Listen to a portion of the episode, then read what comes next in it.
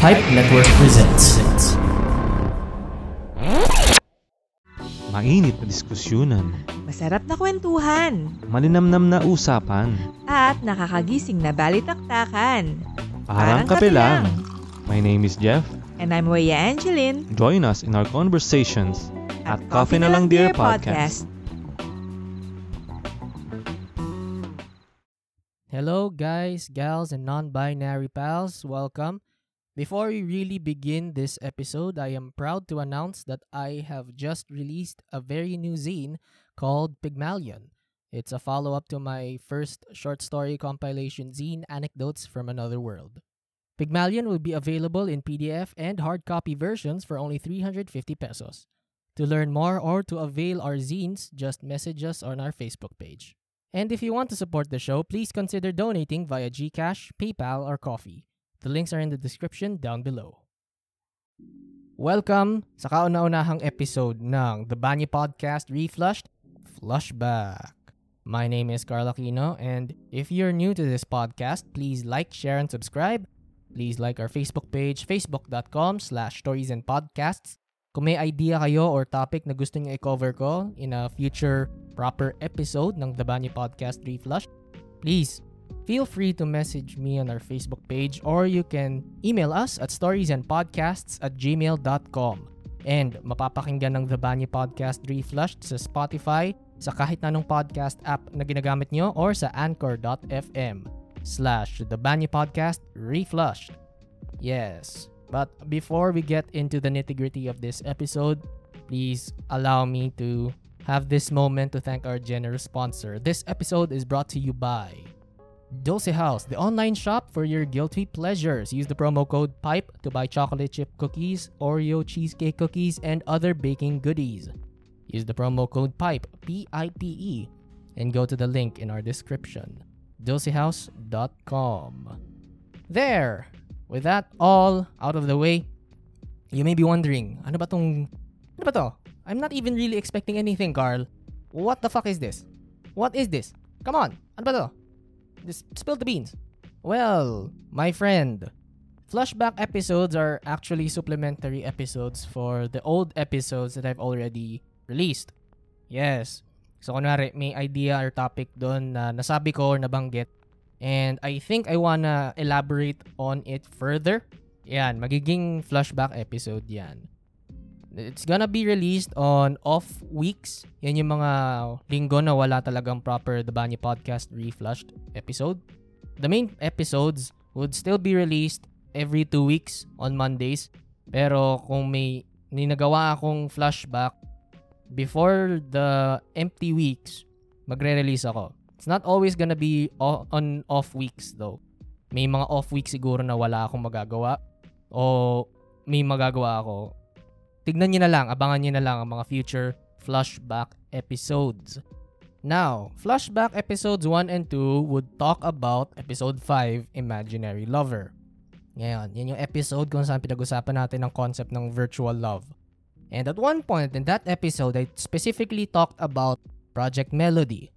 Now, as the months went past and the months went by, in the year of Satan 2020, Project Melody actually grew more and more and more. And not a lot of people are really familiar with the concept of her and what she's doing. Now, Project Melody is actually considered as a Vtuber. Kung ngayon nyo lang na-encounter ang term na yan, ano ba yung Vtuber na yan? Well, Vtubers is short for virtual YouTubers. They're basically just streamers and YouTubers that use CGI or anime illustrations, and they use different personas from the ones they use in real life to hide their identities while they play games online for the amusement of millions and millions of netizens. Oh, ganun lang talaga ang concept nun. But they don't just play games. They also do a lot of different stuff. For example, they also sing. They have their own singing streams. They also have streams where they just talk to the fans. Minsan, pinag-uusapan nila yung tungkol sa mga kung anong itatanong sa kanila. Mga Q&A live streams. Yan. And sometimes, meron ding mga cooking streams. I don't know how they pull it off. May mga kalokohan silang ginagawa doon. I don't know. And I use the term loosely kasi one of the VTubers that I know does cooking streams. It's more of a burning stream kasi nasusunog niya yung mga niluluto niya. Yeah. And this phenomenon actually started from Japan. Primarily from Japan, kung saan ito yung doon sila mas talaga nakikilala. However, some would argue actually that the very first VTuber would be this girl named Ami Yamato. She's a UK-based Japanese vlogger na gumagamit ng avatar sa mga videos niya. Ang galing nga eh. I've seen some of her videos prior to recording this episode, and ang nakita ko doon is she actually blends real-life backgrounds and CGI models. So basically, ang ginagawa niya, nire-record niya yung sarili niya in person. Yan, naka-cellphone siya. And then post-production, ini-edit niya yung sarili niya. And she replaces her real self into a CGI version of herself. Parang ganon. Yan, hindi siya yung nagsistream talaga na may illustration niya naglalaro. Pero some would argue she's the very first VTuber. I may be wrong. Some also would say that Annoying Orange is the very first VTuber na American. I'm not really sure for certain. Pero ang biggest VTuber na nagpasikat sa genre na to, kinoconsider nila na pioneer ng VTubing, is this girl named Kizuna Ai. Kizuna Ai started way back in 2016, years after Ami Yamato first started. Of course, kasi 2016. Ngayon, ang ginagawa niya dati, she records herself, may clip siya, na naglalaro siya ng mga games niya. And sometimes she also does skits and whatnot. May mga ganyan mga pakulo din siya from time to time. And then, she released a channel. She released her own channel kung saan naglalaro siya ng mga games talaga. Nagsistream siya. And lumaki niyang lumaki yon. People loved the concept of Kizuna Ai. Ang daming na-inspire sa kanya. Ang daming fans niya up until this day. Alam ko kahit nagpalit na ng VA yung si Kizuna Ai. Dalawa na yung naging voice actresses niya as far as I know. And naalala ko pa nga noon eh, nung unang-una kong na-discover si Kizuna Ai, I thought na may conspiracy doon kasi nobody knows who she was, nobody knows who handles her. Wala talagang, kasi nung unang na-release siya, di namin alam din ang concept ng mga VTubers. Believe me, pag bago ka sa mga ganyan, you're gonna go down a rabbit hole. Pag napasok ka dyan sa rabbit hole na yan, you're not going back. Maniwala ka sa akin, I've known and seen a lot of people. I've met them. I don't know how they live. Now, after her success came a huge boom in a very new industry. And one of those people who were inspired by her was this VTuber talent agency known as Hololive Production. And this production company is owned by this bigger company known as Cover Corp. Itong Cover Corp na to, they've actually been in the VTuber scene, VTuber industry since 2017 pa. And yung kauna-unahan nilang VTuber was this girl known as Tokino Sora. By December of that year, Cover Corp had released an app called Hololive. And this app, itong ginagawa ng app na to, hinahayaan yung mga users na to na gumawa ng mga 3D model, and from there, pwede sila mag-live stream gamit ng rig nila. Parang it's basically like a face rig, I guess. Yun yung pagkakaintindi ko. And within months after the success of Tokino Sora, yung success niya, the VTubers from Cover Corp grew more and more and more. Dumami sila ng dumami. They've even expanded their lineup to include males. Kasi dati, nung una sila nag-release, puro mga babae lang talaga mga streamers nila, VTubers nila. But now, I believe meron dalawang batches na mga lalaki sa Hololive. They're known as Holostars. Holostars ang tawag sa division nila. And it got so big as well, itong Hololive na to. It's so big, they've even expanded into other countries as well, tulad ng China, Indonesia, and US. Within 2 to 3 years ng ginagawa lang nila to, they've already expanded internationally.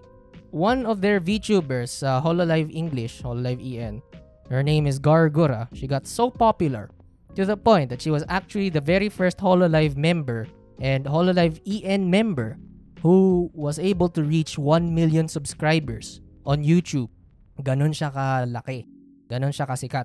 Keep in mind, Hololive EN only started this September. This September 2020. It's like 2-3 months. Meron na kagad siyang 1 million. Ang galing. Ang people love this shit. Believe me, people love this shit. Daming mga clips niyan sa YouTube. Now, besides Hololive, there's also Nijisanji. It's another Japanese virtual YouTuber agency sa Japan. Siyempre, kasi Japanese sila. Ngayon, sa kanila naman, they call their talents as virtual livers instead of Vtubers, virtual YouTubers. The concept is still the same. Binago lang nila yung branding para madistinct sila sa competition. Para, oh, kami ganito. May ganitong tawag sa amin. Ganyan. Pero they're still the same concept. People using avatars to play games and be entertaining as fuck. Ganun lang talaga naman talaga yun. Itong si Nijisanji, their members sometimes do collabs, mga collaboration streams sa mga Hololive VTubers. Naglalaro sila ng mga games, magawa sila din ng mga kung ano-ano mga bagay. Parang walang distinction masyado. They're people having fun online and entertaining people online. Ganun lang din naman talaga yun. Minsan nangyayari yan. Tulad ng Hololive, they also got big. They're also very famous. They've expanded internationally as well, tulad ng China and Indonesia. These two really love China and Indonesia for some reason. Nagre-release sila ng mga divisions nila doon. But Nijisanji had yet to release an English version ng English batch nila. As far as I know, wala silang English batch. Now, lastly, balik tayo kay Project Melody na mabilisan lang. Kasi regarding Project Melody, she had also announced na she would be re-debuting. Ulitin niya yung debut stream niya. Along with fellow VTubers known as Nyanners, Nyatasha Nyanners yung pangalan niya, Zentreya, Iron Mouse, and Silverveil under a new American VTuber agency known as VShojo. Yes, meron na ring virtual YouTuber agency ang Amerika. Ganun talaga kasikat na yung mga yan. I've also noticed, I believe for the past few months and weeks probably, that they've already been collaborating a lot. Nakikita ko yan eh. Nakafollow ako kay Project Melody sa Twitter. May nakikita akong mga clips and mga announcements na meron siyang collaboration stream siya kasama tong mga to. They sometimes play Among Us, yung mga ibang mga MMO games, may mga multiplayer games, mga ganyan. Yan, yun yung mga nilalaro nila. Minsan, may mga nangyayaring ganyan. Now, besides being under the VShojo banner, Project Melody, Iron Mouse, and Silverveil has their own podcast called Lewdcast. Yan yung title nun. I'll be linking it in the description down below kung interested kayong mapakinggan at mapanood sila. Pero I haven't listened to an episode of them myself. Hindi ko pa napapakinggan yon. I don't know how it goes. But I know for a fact na si Nyanners, I believe, nag-guest na rin sa kanila. Oh. So if you're interested in what they're doing, go check them out. Nasa YouTube naman sila. You can listen to their episodes. So ayun. So that's the concept of VTubers for part 1. Now, ngayon, iniisip nyo, nakaupo ka siguro ngayon, o kung nakatayo ka man, nakahiga, I don't know, I don't fucking know, I will never know, kasi I'm a voice inside your ears. But you may be thinking, ay nako, yung mga VTuber na ganyan, sa ibang bansa lang naman yan, wala yan dito sa Pilipinas. Well, you are wrong, my friend. You are wrong. Dahil, for the first time in this podcast, sa part 2 ng cover natin for episode 5, we will be having a guest. Yes, a guest. Biruin mo yun? May guest ang The Banyo Podcast Reflushed? Who would have thought that would happen? Oo. Ngayon, for part 2, we will be having a Filipina VTuber who's currently active in the VTuber scene here in the Philippines. She'll tell us her thoughts and opinions on the concept and the community as a whole. So, stick around to find out more. Abangan nyo yan. We will be having the next Flushback episode 2 weeks from now. So, stick around. Abangan nyo yan. Next week, magkakaroon tayo ng isang official regular episode ng The Banyo Podcast Reflushed. So, check it out as well. Anyway, that is all for Flushback. See you on the next episode. Hey guys, quick revision lang. I've said earlier that Nijisanji doesn't have an English-speaking division. Well, as of December 1, just an hour ago, Nijisanji has announced that they are open for auditions for their English division, kumbaga ganun. So if you wanna join them, okay lang. Yun, konting revision lang. Okay, bye-bye guys.